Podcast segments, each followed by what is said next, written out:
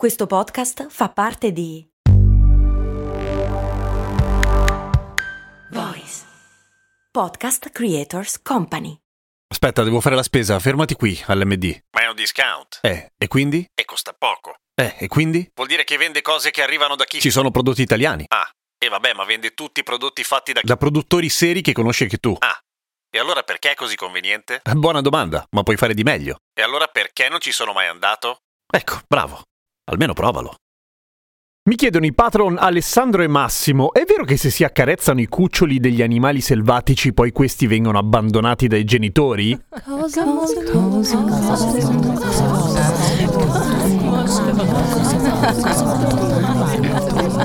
Cose molto umane di Giampiero Kesten. Ciao, sono Giampiero Kesten e questa è Cose Molto Umane, il podcast che ogni giorno, sette giorni su sette, ti spiega o ti racconta qualche cosa. Allora, quella vecchia storia del fatto che se accarezzi un cucciolo di un animale selvatico, ovviamente se accarezzi il cucciolo del tuo cane no, esso poi viene abbandonato dai genitori che ti schifano così tanto te e il tuo odore che preferiscono rimanere senza cuccioli piuttosto che riprenderli a casa. È vero o no? Sì e no, nel senso. A parte il fatto che in genere questa cosa è applicata agli uccelli, nel senso che l'adagio sostiene che toccare gli uccellini caduti dal nido significhi portarli a morte certa perché poi la madre, il padre non viene mai considerato in questa cosa, senta il vostro odore, l'odore delle vostre manacce luride e decida di abbandonarlo lì dov'è non riconoscendolo più. Ma è una cazzata messa così, nel senso che ovviamente le madri degli uccelli, così come i padri degli uccelli, gli uccelli in generale non riconoscono i cuccioli solo dall'odore perché hanno anche un casino di altri sensi, tipo gli occhi per dire, e persino l'udito. L'udito negli uccelli e nel riconoscimento dei propri simili è maledettamente importante.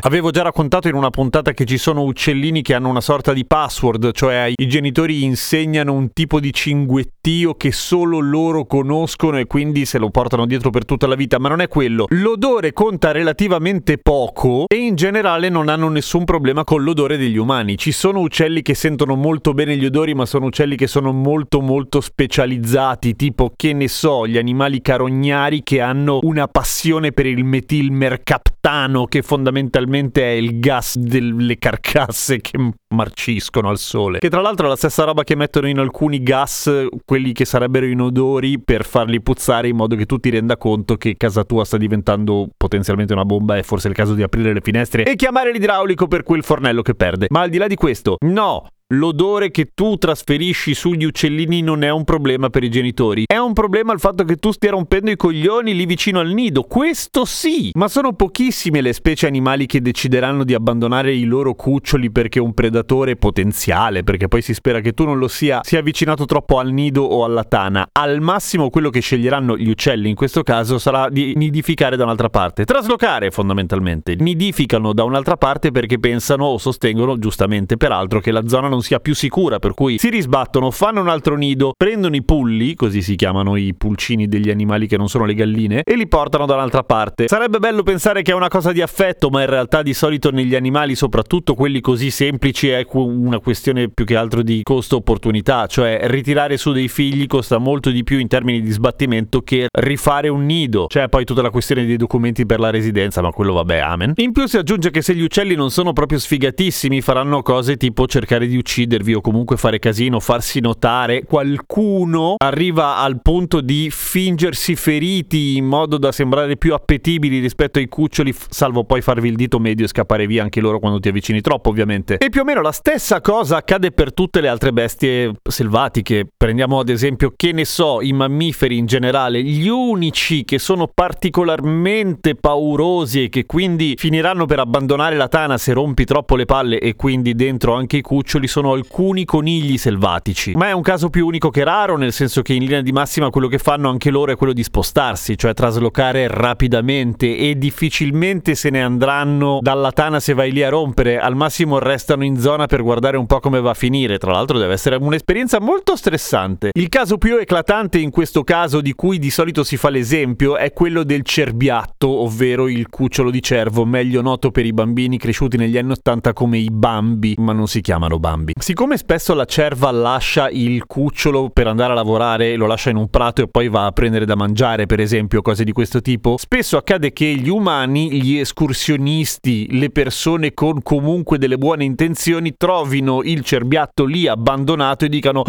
no, la mamma l'ha abbandonato, devo portarlo a casa. Per niente condizionati dal fatto che sia bellissimo e tenerotto, per carità. Mettono a rischio il cerbiatto? Naturalmente sì, ma non per una questione di odore sempre, semplicemente la mamma se ne accorge nel momento in cui sta tornando, vede dei minchioni che giocano col cucciolo e dice forse è meglio che vada via ed evita di avvicinarsi a meno che non se la senta e quindi vi spazi via a cornate. Per cui la questione dell'odore è sì una minchiata, è a tutti gli effetti un mito, ma con tutto sommato degli effetti virtuosi, nel senso che lasciare in pace dei cuccioli, dei pulli, quel che l'è che trovate in giro, soprattutto se si tratta di animali selvatici, appunto, è un'ottima idea. Al contrario, toccarli e smanazzarli è quasi sempre una pessima idea. Ehi Gemma, tu una volta hai raccontato che hai tirato su una cornacchia. Sì, è vero, ho tirato su una cornacchia che era caduta dal nido. Tutto questo dopo una lunga osservazione, nel senso che è durata ore e ore, in cui ho osservato attentamente che i genitori non se la cagassero più e fondamentalmente non se la cagavano più. Chi invece si cagava la cornacchia era la colonia di gatti che abitava lì e che ho dovuto scacciare un po' di volte, per cui sì, me la sono portata a casa, sì, l'ho tirata su, sì, ha imparato a volare e sì, in ultimo, qualche mese dopo è tornata a vivere con lo stormo. E come nei migliori film della Disney, ogni tanto tornava a salutarci, era molto carina. Tutto questo però con la supervisione di chi queste cose le conosce, cioè non io direttamente, ma una persona a me cara, biologo e volontario della Lipu. Quindi se vedete un animale selvatico siete mega sicuri che il cucciolo in questione o anche l'adulto per carità sia in difficoltà, chiamate la protezione animali, cioè che poi in realtà è la forestale banalmente. Oppure la polizia provinciale. Ci sono alcuni casi particolari in cui per esempio se l'animale in questione è che ne so un delfino o un cetaceo, ovviamente sarà il caso di chiamare la guardia costiera e se l'animale è incastrato da qualche parte in cui è difficile raggiungerlo i vigili del fuoco. Poi ci sono anche i casi in cui l'animale è pericoloso, tipo il leone che scappa dal circo, ma quelli sono casi estremi, non credo che vi capiterà. Comunque ovviamente chiamate un numero di emergenza e non vi avvicinate,